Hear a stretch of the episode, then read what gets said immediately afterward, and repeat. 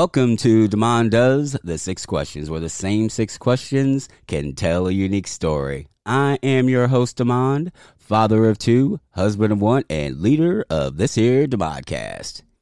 And my guest today has a master's degree in English from the University of Nebraska at Omaha. She is a member of the Women's Fiction Association, and when she isn't writing or reading, she sews.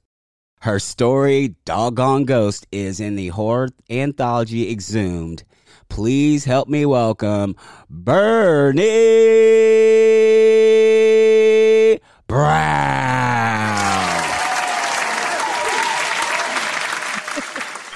I'm, not sure I really deserve that Every wonderful welcome. uh, hello. well, nice to meet you. Hello, it is nice to meet you as well. I believe everybody deserves that type of introduction at least once. Okay. The re- well, I, I got mine then. Yay! I think everybody has a unique story to tell. Every, like if you talk to somebody long enough, I, I'm of the belief if you talk to somebody long enough, they're going to tell you something that you are absolutely go- that's absolutely going to shock you because we all live in stereotypes. That's, that's one of the reasons I even started this show. God's honest truth. Okay. I'll try to shock you. Surprise, shock, awe, usually one of those things. I, I'm afraid I'm not. I'm pretty mild. I'm not really the shocking type, but I'll do my best. Everybody says that, and then they say something, and I'll go, "Oh, that's really cool." So, Oh, okay. I will be the judge of that, ma'am. No. All right. Uh. I don't think people. I just don't believe. I believe that people don't give each, give themselves enough credit. That's that's kind of my take on it. So before we get into before we get into the six questions, I did mention that you sew. What kind of things do you sew? Like, what's the what sewing creation are you the most proud of? Yeah, it's my my masterpiece practically. I have two granddaughters, ages three and six. When the first one was born, uh, when she was about two or three, uh, I started this house. You, you take a, um, a card table, and then you create a fabric house to that goes down over the table. And therefore, you know, it, it's sort of like a little hut, but it's all cloth. Frankly, I just it took me a couple of years to finish because I just kept getting ideas. And it's got flowers and butterflies and bees and doors, and windows, curtains, a, a bird's nest on the, the the roof and a chimney, recycling, garbage. it's got the whole thing. And I really had a lot of fun with it. And like I said, I just couldn't stop. It became an obsession. So I finally got it done well, by the time a second child had been born. So that's my masterpiece. It's called The Cozy Cottage. The cozy cottage. Is there any way you could send a picture of that to me after we're done? Because I'd love to see that. Oh, yes, absolutely. I, I have many. And, and inside, I embroidery, um, you know, Made for Helen and Hope by Gigi Whitlock. So that's around the base for it. Right on. That's So really would- cool. Okay, so How I long? guess that's the most interesting thing about me. How long have you been sewing? Oh gosh, I I really did start when I was about three, or at least I tried. Oh you wow. know, um, I, I had some really horrible failures, but that's how I learned. My mother was an excellent seamstress, and um, you know, I just hung around her a lot, and um, and now I know that um, I have made my granddaughters very aware of fabric and color, design, creating. Um, I, I get constant orders from from Helen. You know, I've made a mermaid mermaid costumes for them, um, rock star costumes, matching baby doll pajamas. You know, if I'm boring you, just tell me to be quiet. On the on the works right now are they're called fancy skirts. Um, just yeah, stuff like that. I sew for myself too, but Helen doesn't give me a, a lot of breaks. when will your granddaughters be starting with you? Well, actually, Helen is six, and, and I've talked to her about it, and she's afraid of needles. So um, I'm just not going to force her, force it on her. You know, if she she wants to learn, I'll be glad to help her learn. But um, you know, she's got to come to it on her own. Are you ready to answer the six questions? I am. I am. I'm ready to go. Question number one When did you know you wanted to be a writer? I actually started writing fiction when I was 50. I am now 72. And um, I had majored in English, and that was literary criticism that I wrote.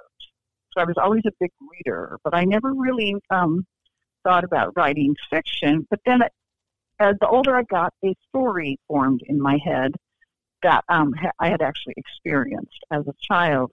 And I just thought, someday I'm going to write that down. And I finally did when I was 50. And I entered it in a local small newspaper contest, and it, lo and behold, it, it won like honorable mention or something. So it didn't get published, but I did read it at Barnes and Noble, and you know that's all it took, man. I the bug had bitten me, and so I just started making small goals for myself, like when I'm I'm going to get one thing published before I die. Well, it took for three years for that to happen, and uh, I wasn't dead. So then I said, well, if I can get five short stories published, I'm going to write a novel. And I did get five short stories published. And I started a novel, which was horrible because um, I wasn't in, involved in any writer groups or anything like I am now. And so I was just going it alone. I bought writing novels for dummies. I wrote really a terrible, quite terrible novel. I mean, there was no overriding character arc or big plot. So, but I learned from it. I finished it. I wrote a novel, and and then I knew even less about submitting it for publication. But I tried and got absolutely no response. So you were sixty when you got, when you got started when the bug finally bit you. That on that first novel, did you ever uh, revise and edit that and then submit it, or whatever happened to that one? Well, well, it went in a drawer. Um, but I did steal from it from my novel that did get published last year in October. I stole some characters. I made minor characters main characters. I got rid of the main characters I had. I kept the setting. I streamlined the whole idea of what it was about. It became a novel uh, of mother daughter conflict. It's set in 1960 in Iowa, in a small town, because that's my era. I grew up on a farm in Iowa. What's the name of that novel? I, ne- I never told. I never it's told. About, I never told you. That's the name of the book. Yeah. I wasn't actually saying I never told you. I never told you is the title. And it's about a mother and a daughter who keep secrets from one another. And once they discover them, it nearly destroys their relationship. And so it's a story of can they mature and get beyond this bitterness that these, the discovery of these secrets have caused them. There was another novel in there which was an improvement on that first one, but not good enough. At least I got some rejections. I didn't even nobody even bothered to reject the first one. And in between those two, I wrote the first draft of a completely different kind of book, which I just set aside. I don't know why. I, I guess because I got interested in the second Iowa novel. Now I've gone back to that, and that's my work in progress now. I, and I, would you like to know what that's about? Yes, I would. It's supposed to be light, fluffy, nothing serious. It's about really my husband and myself, loosely disguised. We have traveled a lot in Europe, and it's about some adventures and misadventures that they have in four different countries Germany, Mainz, Germany, Florence, Italy, St. Ives in Cornwall in England, and in the Channel Islands. We've been to all of these places, but the things that actually happened to us in the novel didn't really happen to us. Um, and we, were, we really didn't make fools of ourselves in the way that these two characters do in um, front of the locals. That's what this book is about, and it's called Every Delay is a Gift. Because when, while we were traveling, we tried to keep that philosophy in mind because, you know, when you travel, things do go wrong. And you just have to find out what that, you know, side trip took gave you. Like there might have been a gift involved in the fact that you got a layover in London. Sounds like a lot of misadventures that everybody can relate to. Yeah, it was. yeah.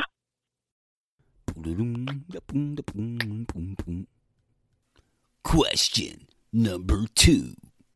Okay. What do you wish you had known when you had started out?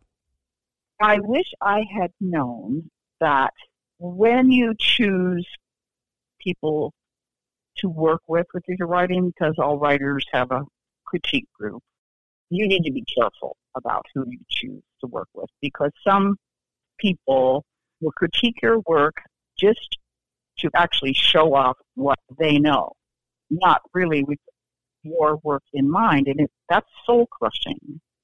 So I, I found the perfect. I, there were people I trusted. I knew when they gave me criticism, it was with my own best interest in mind. So I learned to be very careful about the people that you let read your work. You need to trust them before it's published. I also wish I'd known that in the end, no matter how much good advice you get from wonderful writers, make it your story and do what in your heart you want to do with that story. Those are the things I wish I had known, but I I do know now.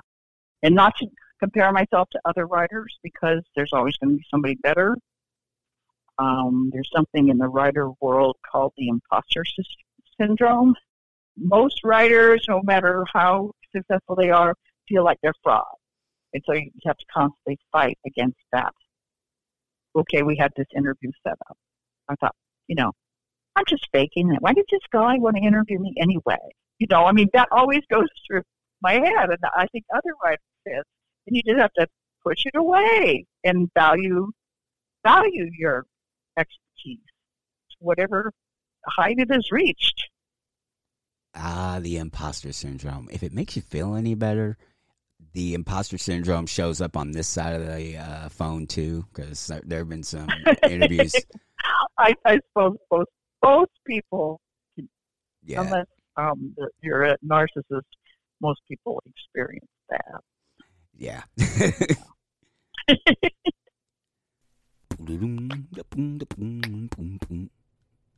Question number three. What's your go to order at your favorite hometown restaurant?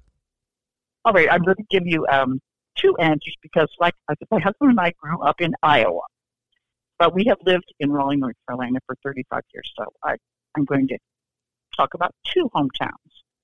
Our favorite restaurant here in Raleigh is just down the street. It's a, a neighborhood pub called the Northridge Pub. And my favorite order there is fish on on greens. And you pick your favorite salad. They have several salads. I always choose the strawberry salad. And then whatever fish of the day, you know, is a special that day, salmon, tuna, unless it's something I really, really dislike, I'll and get that on top of the salad. So that's my my Raleigh favorite. And in Exira, my strange name of my Iowa hometown, it is a sin not to order the tenderloin sandwich. And the tenderloin is like hangs out three inches all the way around your bun. It's deep fried. It's you know Iowa pork. It's wonderful. If I had said answer anything else to that, you know, I would, Iowa would disown me. So tenderloin sandwich in Iowa, fish on greens here in North Carolina.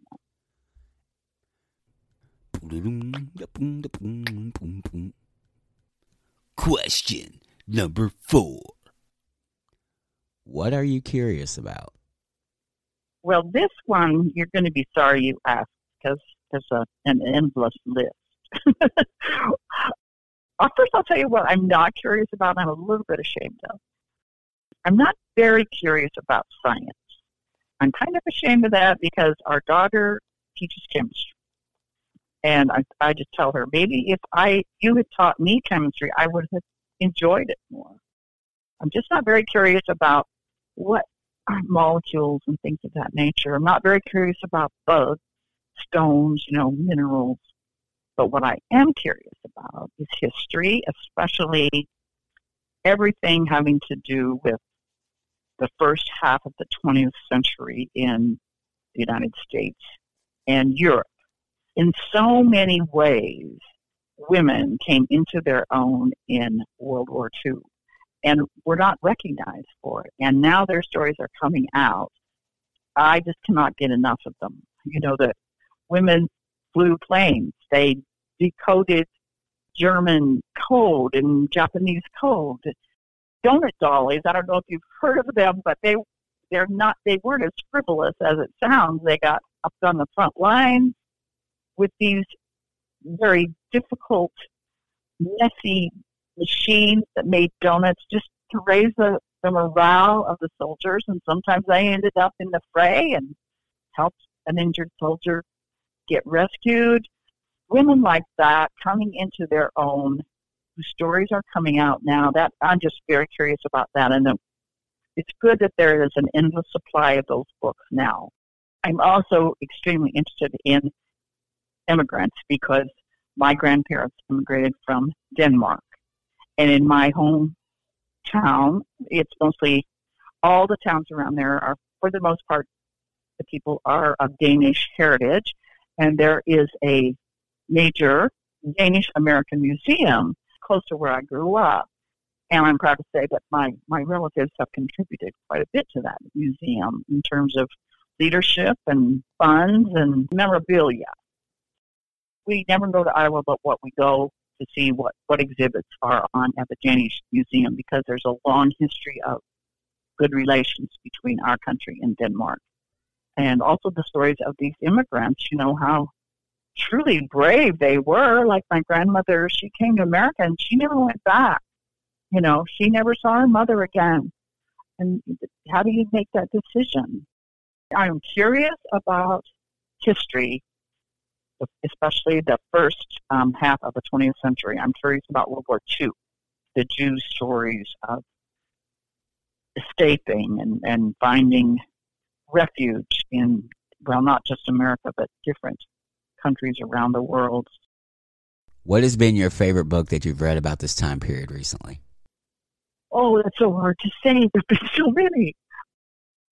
I think my overriding favorite was actually an, a nonfiction called The Code Girls.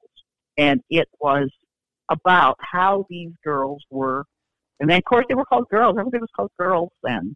If you were between 20 and 30, you were still a girl.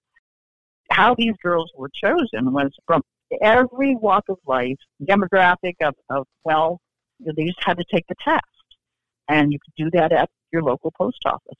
The test was like things like pattern recognition, work good, you know, being good at crosswords.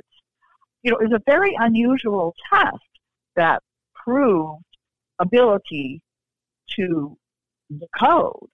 And then these women went to DC. There were like 50 different establishments where they lived. These, they put up these quickly built dorms with all these women crowded in. And of course, their work was entirely secret. They couldn't even talk about it with other outside of work. And it had to remain secret until, until this day. A lot of it has not been revealed because, you know, that would just let the rest of the world know too much about our ability to decode. And I saw their stories, I think, were the most fascinating. Some of them went to the South Pacific, and, and they, they were recognized within the military. You know, they were given credit for what they did, which was really remarkable. But the public didn't know what they did because they just didn't want to. Hmm. The military just didn't reveal those kinds of things. So that really was my favorite book.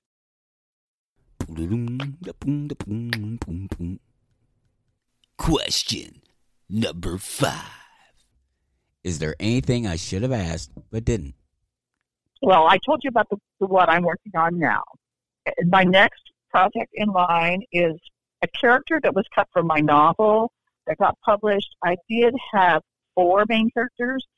A, a very successful writer here in town did critique it for me, and she said he's, you know, this fellow Butch. He's a delightful character. He deserves a book of his own, but he really does not impact the conflict. And I think she cut him. So I did.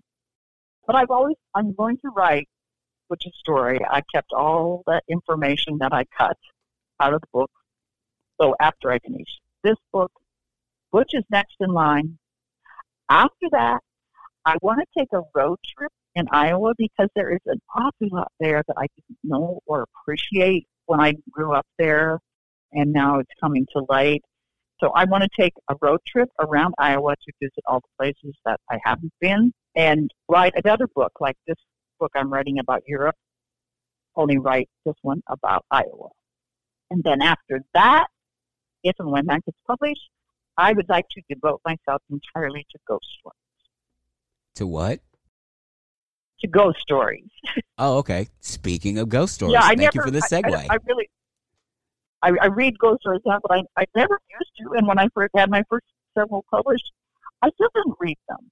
But it just, I don't know. It just sort of, I tried to write a mystery, and a mystery you have to unravel it logically. But a ghost story, you don't have to explain it. You don't have to have its own logic, in- interior logic. But so I guess that's why ghost stories came more easily for me than mysteries. I'm trying to find a contact in a film school who needs a project because I think this story, The Doggone Ghost, would make a very good short film. And I wouldn't ask any money for it. I just want a little bit of credit. Speaking of Doggone Ghost, could you tell us more about that story and, uh, like the elevator pitch, I guess, and also tell us more about Exhumed, the horror anthology that you're going to be a part of? To start with, a an anthology was published in October called Halloween Party 2019 by Devil's Party Press. And I had three stories in that anthology. And then Devil's Party Press created a new imprint called Gravelight Press. And Exhumed, this anthology, It's like a best of from the previous anthology, 13 stories. And it's Gravelight Press's first production. Diane Pierce.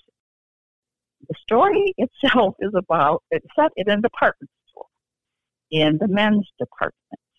And it is about the rather fussy little man.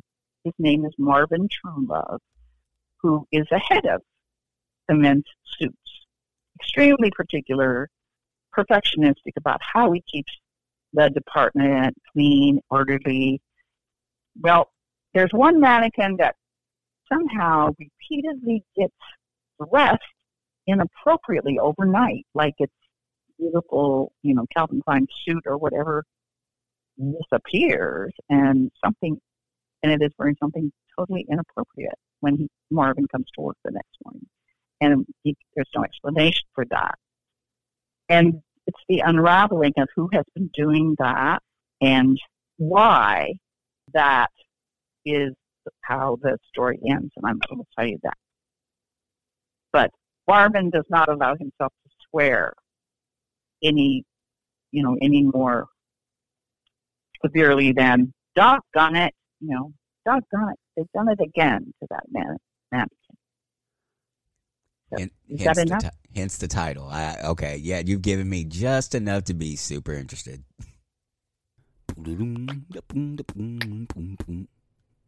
Question number six. It's the last one. The coup de grace, the finale, the end. Okay. I hope it's, it's worthy. I'm sure it will be. if you could create a new holiday, what would it commemorate? It would be Friends Day because I have been so overwhelmingly blessed with wonderful friends, loyal friends, fun, intelligent. You know, I don't know why I got so lucky. My life is just so rich because of those people. Well, not only them, but um, my husband's wonderful too. But first, I guess he's my friend. So, how would you celebrate it? Would there? So, you said gifts. Um, Oh, is there any- party! oh, a party. Gotta Okay. party. That's what we're missing anyway. This this group of, of writers at the Triangle that we've we've become very close over the last I don't know what ten years, and we get together regularly. They're each other's book launches, or or just at each other's houses. Sometimes with our partners and spouses, sometimes just girls' night. Yeah, we would have a party. And we would eat and we would drink wine. That sounds talk. like a blast. Let me know when you uh, set up Friends Day because I want to hear all about it. Send it. Send me pictures. Okay. Send me pictures. Send me video. Send me audio. Send all it to me. Wednesday sounds fun. Well, no. What happens? What happens after the, the writing party stays at the writer parties. I can't send you audio. Fair enough. Sometimes we talk about our husbands. It's kind of like Vegas with those kind of parties. I I get yeah. that. a little that. like that. I get that. All right. Well, well, thank you so much for your time. I appreciate you. Sure, sure. It was fun. I enjoyed it.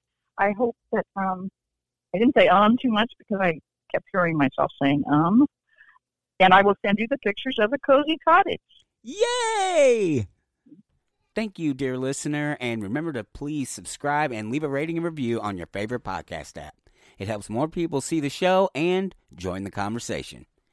Next week, we talk Buckaroo Banzai, love, and the Herculoids with the most unique name in all of fiction, Zigzag Claiborne. So until next time, see hear it, speak it, live